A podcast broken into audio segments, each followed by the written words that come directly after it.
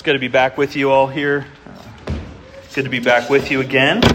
Uh, if you would, please turn with me this morning to uh, Zechariah chapter 7. Uh, it's the same text that we read uh, for the call to worship. And I'm going to read a larger portion of uh, Zechariah chapter 9. but we are going to focus on just those, those first two verses, verses 9 and, and 10, as we continue our series in the Minor Prophets. I'm going to turn myself down just a little bit here as well. All right. I think that it was too much, we'll find the right balance eventually. Can everyone hear me all right? Still coming through? Okay, excellent. So, Zechariah chapter 9. And I'm going to start reading in verse uh, 9, if you would uh, follow along with me, the word of the Lord. Rejoice greatly, O daughter of Zion. Shout aloud, O daughter of Jerusalem. Behold, your king is coming to you. Righteous and having salvation is he, humble and mounted on a donkey, on a colt, the foal of a donkey. I will cut off the chariot from Ephraim and the war horse from Jerusalem, and the battle bow shall be cut off, and he shall speak peace to the nations.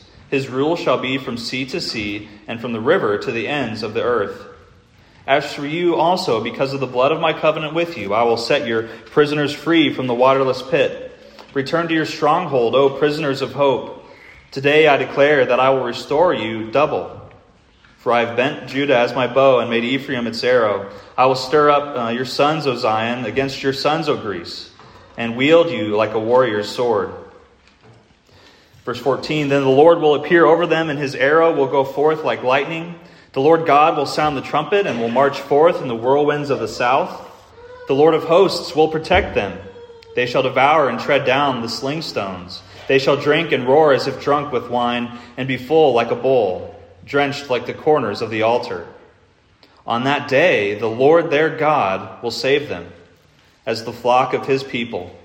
For like the jewels of a crown, they shall shine on his land. For how great is his beauty, and how great, how great is his goodness, and how great his beauty. Grain shall make the young men flourish, and new wine the young women. Let's pray. King Jesus, we rejoice that you have come. We rejoice in all that you have done. May you bless us through your word. And by your Spirit this morning, we pray. In your holy name, amen. Well, the king is here. It's Good news. We've been uh, spending a lot of time in the series talking about this future king uh, who was to come, who is coming, and now we get to this passage in Zechariah chapter 9, and this is the great triumphal entry of that king. The king is here. This is, this is the entrance of the king as he comes in uh, riding on uh, his donkey, on the colt, the foal of a donkey. And of course, we know that this prophecy, this description, was fulfilled by King Jesus as he entered into Jerusalem at that triumphal entry, as it's, as it's commonly called. Jesus' arrival and entrance to Jer- Jerusalem is recorded in each of the Gospels.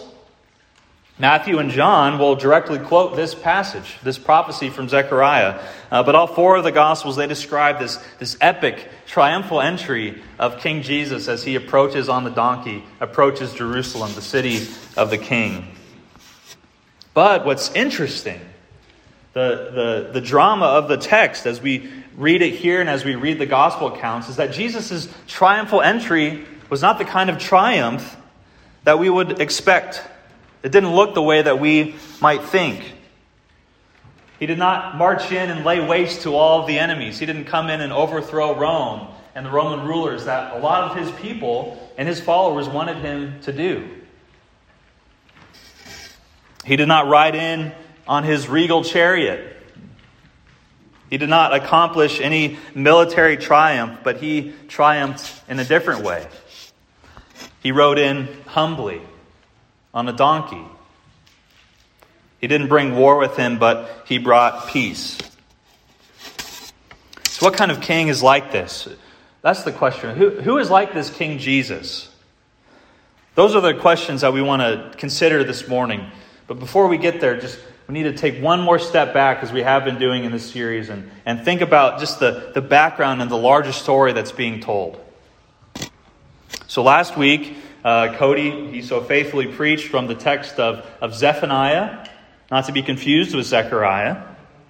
But if you were there, you'll remember that rejoice was one of those, those words that he considered and highlighted from the text. See, Zephaniah's uh, uh, his book ends with this incredible and, and wonderful, uh, too good to be true promise that God was going to restore all of his people's uh, their livelihoods, restore them, redeem them, bring them back uh, from exile. See, that, that's why they needed restoration. They had been brought into exile. The northern kingdom in 722 BC was conquered by the Assyrian Empire and driven into exile. And the southern kingdom, at this point now in the, in the timeline of the history, had also been brought into exile the southern kingdom of Judah. And Jerusalem had fallen into the hands of the Babylonians. And that was the, Babylon was the great nation that rose and, and took over Assyria. And now they were the big uh, superpower of the day. And so during that time, God's people were, were out east in exile. They're waiting for their deliverance and their return. And they were relying on the words of God's prophets to give them hope and comfort during this time. They're waiting for God's promise, and that promise of Zephaniah at the end of this beautiful picture of restoration. They were, they were waiting for that to come true, and one day it finally did. Or so they thought. See, that's where we are now in this point of the story. The larger story of the minor prophets. You remember that these, these 12 prophets, they're all telling one unified story that, that all points us to Jesus Christ. And this one story, or this, this story of the, the minor prophets, it ends with these three prophets uh, Haggai, Zechariah, and Malachi. And these three are sometimes referred to as the post exilic prophets because their ministry happened after or post the exile. And so that's where we are today. Haggai and Zechariah, they were contemporaries with one another. We're going to consider Zechariah primarily. And they aided and, and helped in the work that the people who had returned from exile were doing. You might know the, the names Ezra and Nehemiah and those books of the Bible. Those, those stories are happening at the same time.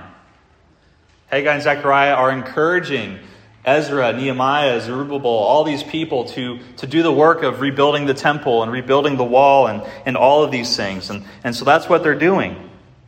And God's people were excited. And of course they were excited. They had just returned from, from exile and from slavery, and they'd returned back to their homeland, and they're rebuilding their temple, they're rebuilding their way of life. And they were feeling like the promise of God had finally been uh, fulfilled. But then there starts to be some grumbling among the people. Things were not working out the way that they had hoped. As they were rebuilding and doing this work, they were being met with resistance. As they looked at the temple foundation that was being rebuilt, uh, some were even old enough to remember the previous temple, and it paled in comparison. It wasn't as beautiful, it wasn't as, as lovely as the, as the previous uh, temple. So, what was going on? Things, things weren't getting better. Things weren't getting completed and restored the way they had hoped, the way that they had thought. Maybe something was wrong. In other words, the, the kingdom was not being restored. They didn't have the ruler. They didn't have this, this king that was to lead them. They didn't have this abundance of, of provision and restoration that had been promised. And that's the context of these last three prophets here and of Zechariah. That was the message that Zechariah brought to them. The message was the return from exile was not the ultimate restoration the Messiah king, the Davidic king, the king who redeems and restores, going all the way back to the beginning of Hosea that we looked at the beginning of this series. That king who was promised, he has still not yet come. He has still not yet brought his kingdom. But he will. This restoration was not it. This was only a foretaste of what was and is to come. And so now, as we turn and consider Zechariah's prophecy, that's the context in which we need to understand it. Zechariah is telling the people that this king who had been promised now for centuries, he is coming. And this is what he's going to look like. This is what he's going to accomplish. And for us today on the other side of the cross, and we have the benefit of hindsight, we can, we can see just how Jesus has accomplished and done everything that uh, was promised of him. And so that's what I want to do this morning. I want us to consider who this King Jesus is. And we're going to do that by using these those first two verses of the passage that we read, verses 9 and 10. And we see from those two verses, we, we see three things. All right, three points. First, we see the person of King Jesus. That is who he is. Then we'll see the work of King Jesus. That's, that's what he does. And third, we'll, we'll see the response to King Jesus. That's what we do. So the person, the work, and our response. Those are those three things. Let's, let's look at those together. First, the, the person of King Jesus, we're told that he is righteous and humble.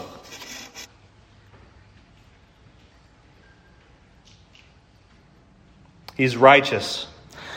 Unlike all the kings that have gone before him, finally, a truly righteous king. God's people had suffered for centuries under, under the rule of unrighteous kings and, and wicked rulers, and these kings and their actions, they're all recorded for us in Scripture from the books of Kings and of Chronicles, and, and uh, even before that, the book of Judges, and, and all these rulers, even, even the, the, the good ones that, that truly did good and righteous things still fell short of that ultimate standard, lacked perfect righteousness. And it was ultimately their actions of the, these wicked kings that drove Israel and, and Judah into exile. And while they were in exile, they continued to suffer under wicked rule. But only King Jesus is perfect. We're told that he is righteous. Behold, your king, your king is coming to you. Righteous is he. He was righteous. He was just. He was good.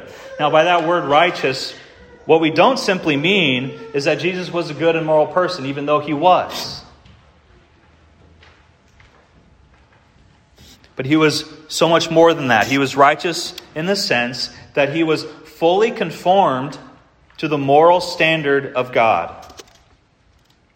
That's what righteous means. He had fully conformed himself and all that he is to God's moral standard. See, that's how God created mankind to be. When God created man, he created them male and female with knowledge, righteousness, and holiness. That is how we were created. That is how we were created to be how we were supposed to be. We were to be holy as God is holy. But we know the fall happened. We know that the world was plunged into brokenness and sin because we did not meet that standard. And no man, no woman or child since the fall has been able to measure up to that standard again until Christ came. Until God came and took on human flesh and dwelt among us. Until the Emmanuel came. And so we see in this person this king who has come. Every, every thought that Jesus ever had was righteous and holy. Every word that Jesus spoke was righteous and holy. Every single action that Jesus ever did was righteous and holy. That's what it means that he was righteous. Though he was truly a human, he, he breathed oxygen in his lungs. He, he ate food and he drank water when he was hungry and, and thirsty for his physical nourishment. He slept when he grew tired. He was like us in every way, except without sin. Neither was he born in sin like all of us, nor did he ever commit a single sin in his entire life. That is the King Jesus. He alone is righteous. And because he is perfectly righteous, he's also humble. This is the other thing we see about, about who he is, about his person. The perfect righteous king, as he, he entered Jerusalem on that day, that triumphal entry, he, he went in humbly. And now, if, if anyone had any reason for, uh, for pride, would it not be the perfect person? Do you think about that? Would it not be Jesus? Would, would it not be understandable for him to, to think a little bit highly of himself? This, this Jesus, who as a 12 year old boy was outdoing all the scribes and elders and rulers in the synagogue, outdoing all of them in knowledge and, and scriptural teaching. Would it not be the one who, from out of heaven, a voice called out to him and said, This is my beloved Son in whom I'm well pleased? Would it not be understandable for the one who is able to withstand all temptations in, in the wilderness, even after fasting 40 days and 40 nights? Even that feat itself, would it not be understandable for him to have a little pride? But Jesus was never proud. He never put himself above others. He was willing to be baptized by John the Baptist. He, he washed his disciples' feet. He, he came to fulfill and usher in this new kingdom, which would be marked by a new, completely countercultural way of life. A kingdom where the first will be last and the last first. Listen to how Mary uh, describes this kingdom and this king, even, even the baby boy in her womb. She speaks of him, and she says in Luke's gospel, He has brought down the mighty from their thrones and exalted those of humble estate. He has filled the hungry with good things, and the rich he has sent away empty. Or consider uh, Paul's words in, in, Philippians chapter 2. Uh, I'm so excited to start Philippians. We're going to start that in the new year. Uh, and uh, we're going to work our way through Philippians, so uh, it's just a little teaser for you. Uh, or maybe even this is a little uh, a teaser trailer for that series that will start next year. But Philippians chapter 2, we've, we've read this passage, we've confessed this passage together as well. This amazing description of what Jesus has done. It says, Christ Jesus, who though he was in the form of God, did not count equality with God a thing to be grasped, but emptied himself by taking the form of a servant, being born in the likeness of men, and being found in human form, he humbled himself by becoming obedient to the point of death, even death on a cross. We can't skip over the, the magnitude of what Paul is saying here and the, the teaching and the, the doctrine of the incarnation and all that that means. The eternal, pre existent, co equal with the Father and the Spirit, the second person of the Trinity, humbled himself and took on human flesh, the same flesh that he, that he himself created in the beginning. He took on himself that, so that he could be one of us and so that he could save us from our sins. We sang uh, Come Thou Long Expected Jesus, one of my favorite uh, hymns, Advent hymns, and, and I can't sum it up any better. I'm going to read that third verse that we sang to us, uh, to us again says, Come to earth to taste our sadness, he whose glories knew no end. By his life he brings us gladness, our Redeemer, Shepherd, Friend. Leaving riches without number, born within a cattle stall, this the everlasting wonder, Christ was born, the Lord of all. Riches without end, glories that knew no end, all these things all of that Jesus left behind. And do we have so much uh, brashness, so much pride that we would elevate ourselves above anyone else? That the King of Kings, he humbled himself to be born as a, as a baby in a manger.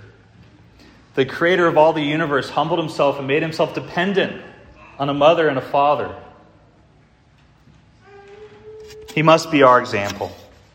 That's Paul's ex- exhortation to the Philippians. Do not look to your own interests only, but look to the interests of others. Do not count yourselves uh, or consider yourselves more important than others, for Jesus has modeled that for us. What kind of church would we be? A church that truly strived for holiness and sought uh, to be humble like your Savior. You see, the incarnation is, is God in the flesh. Our Creator so humbled himself as to become one of us that, that he might save us. And we can never forget that truth. That, that is this king that we see here in Zechariah, that we see fulfilled in the person of Jesus Christ. That person, he is righteous and he is humble. That's who he is. But what does this king do? What does this king accomplish? That's our second point. Let's, let's consider that now. Second thing we see is that we see the work of King Jesus. And we see that work is that he brings salvation and he brings peace. That's what he accomplishes. I, uh, I read that third verse of, of that hymn. Let me read the fourth one. It says, Born thy people to deliver. Born a child and yet a king, born to reign in us forever, now thy gracious kingdom bring. Thine own eternal spirit rule in all our hearts alone by, uh, uh, by thy all sufficient merit, raise us to thy glorious throne. So that's what the name Jesus means. Jesus means Savior. Jesus means deliverer. That's what, that's what the name means. And he was sent to earth to save his people, to deliver them, and to bring them, that hymn tells us, and, and Scripture tells us, into his kingdom. And his kingdom is a kingdom of peace. That's why Zechariah will, will tell us that he will accomplish these things, and we, we see that uh, played out all throughout Jesus' life. Uh, in, the, in the beginning of Matthew's gospel, we see the angel that uh, comes and visits Joseph and, and uh, tells him about this child who will be born uh, to Mary. And he says, She will bear a son, and you shall call his name Jesus, for he will save his people from their sins. His name is Jesus because he is the Savior. And the same thing is told to the shepherds by the angels in Luke's gospel. It says, And the, and the angel said to, to them, to the shepherds, Fear not. For behold, I bring you good news of great joy that will be for all the people. For unto you is born this day in the city of David a Savior, who is Christ the Lord. And the angels will go on to declare, Glory to God in the highest, and peace on earth among those with whom he is well pleased. Or consider the song of, of Simeon later in that chapter as, as little baby Jesus is brought uh, to uh, the temple and he sees uh, the, the uh, baby Jesus and he rejoices. And, and we'll get to rejoicing here in a moment. But, but uh, Simeon rejoices and he says, Lord, now you are letting your servant depart in peace according to your word, for my eyes have seen your salvation the salvation was going to be accomplished through this boy who would grow up. That is what Jesus has accomplished. Not only was he perfectly righteous, but he brought about salvation and peace. See, not only was Jesus able to save, but he was willing.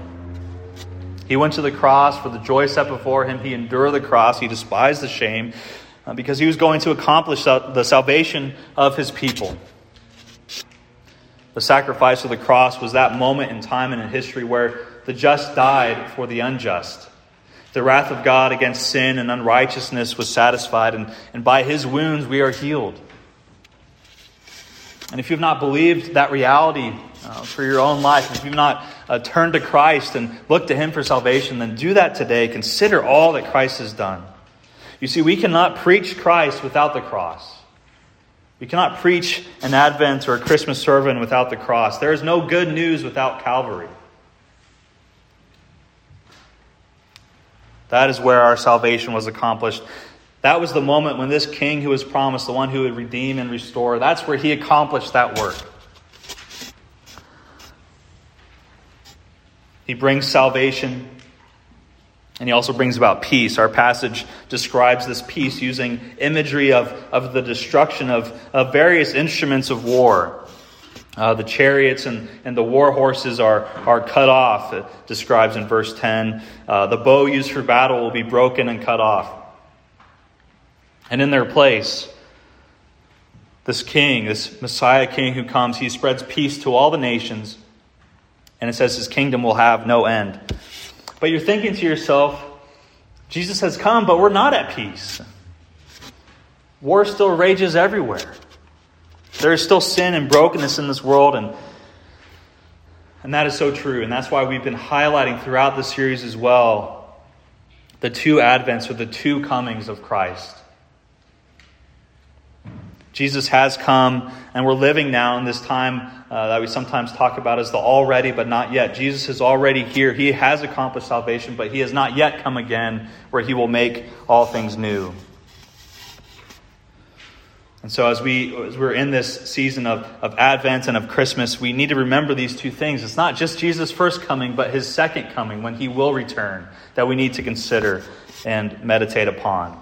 See, that was a mistake that was made by uh, the Jews and by Jesus' followers in the first century. They did not understand the concept of, of two uh, advents, of, of two comings of this Messiah. Uh, but we are blessed now with, with hindsight. We're, we're blessed to understand that Jesus came first as a suffering servant, as the humble king, not as the conquering king. And in his, his first coming, he accomplished salvation for his people. But in his second coming, he will come as the conquering king on the white horse who will eradicate all sin and wickedness and evil forever and will make all things new. So, in that sense, then, in terms of that, that first coming where he accomplished salvation, he has established peace for his people. And that is that, that peace that we have now with God. That, that is what Paul says in Romans, where he says that, therefore, since we have been justified by faith, we have peace with God through our Lord Jesus Christ. See, that's the peace that Jesus accomplished for his people. And that's the most important peace that we can have. Is peace and reconciliation and relationship with God. That's more important than peace between nations and neighbors and families and whatever else it might be. But to be at peace with God. So, this, this king who is righteous and humble, he's, he's brought his people salvation, he's brought his people peace. Uh, that's all that the person and work of Christ has, has done. But there's a third thing that we see in this text, and we're going to, we're going to uh, close with this. This third thing that we consider, that we, that we see from the text, is, is how we respond. What, what is it that we do in response to this king? And the third thing that, that, that response to the king, to King Jesus, we see is that we, we simply behold and we rejoice. There's only two imperatives in this passage. There's only two things that it says for us to do. And the first is to behold, and the second is to rejoice. It says, Rejoice greatly, O daughter of Zion, and shout aloud, O daughter of Jerusalem. Why does it say that? Because behold, your king is here. That's what the people did on that day when Jesus entered Jerusalem. It, uh, uh, Matthew's gospel says that the crowds, they went before him, they, they followed, and they were shouting, Hosanna to the Son of David. Blessed is he who comes in the name of the Lord. Hosanna in the highest. And that's all that we can do as well. We don't do anything else. This is, a, this is an easy thing to say, but it's a hard lesson to learn. We're always wrestling uh, with that tension of, of thinking that we need to measure up, that we need to earn God's uh, favor, earn God's love, earn our own salvation. But we don't contribute anything to God's work. We don't contribute anything to what Jesus has accomplished, but He's the one who accomplishes it all. This is true of the salvation that he accomplished. The Father sent the Son, who lived a perfect life and died the atoning sacrificial death on the cross. And he sent his Spirit to work faith in the lives of, of his people so that he might apply uh, that redemption that he's earned to them. And so all of salvation is the work of God and of God alone. And even the peace that he brings is the work of God alone as well. The rest of uh, chapter 7 that we read from Zechariah describes this kind of peaceful kingdom that he's going to bring about. And over and over it describes how Jesus is the one who's, who's doing the work and him alone. Verse 14 The Lord is the one who appears over them, the Lord is the one who sounds the trumpet, the Lord of hosts protects them. On that day, the Lord, their God, will save them. It's the Lord, the Lord, the Lord, the Lord. He is the one who does the work. It is all the work of Jesus. He is the righteous and humble one. He is the one who brings salvation and peace. The victory belongs to God and to God alone. We are simply to trust in Him, to give our lives to Him, to behold all that He is, and to rejoice in all that He does. So, would, would you do that with me? Now, let's pray.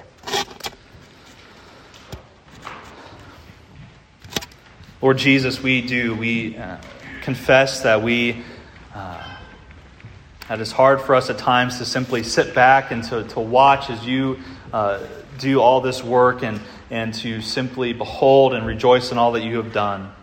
We think that we need to earn somehow our favor before you or add anything of our own making to your uh, salvation and your merit. But Lord, would you uh, give us rest from that? Would you quiet us by your Spirit? Would you help us to trust in you and in you alone and to, to rest and rejoice in all that you have done for us? And so, would you do that even now as we continue to sing and worship you this morning? We pray. In Jesus' name, amen.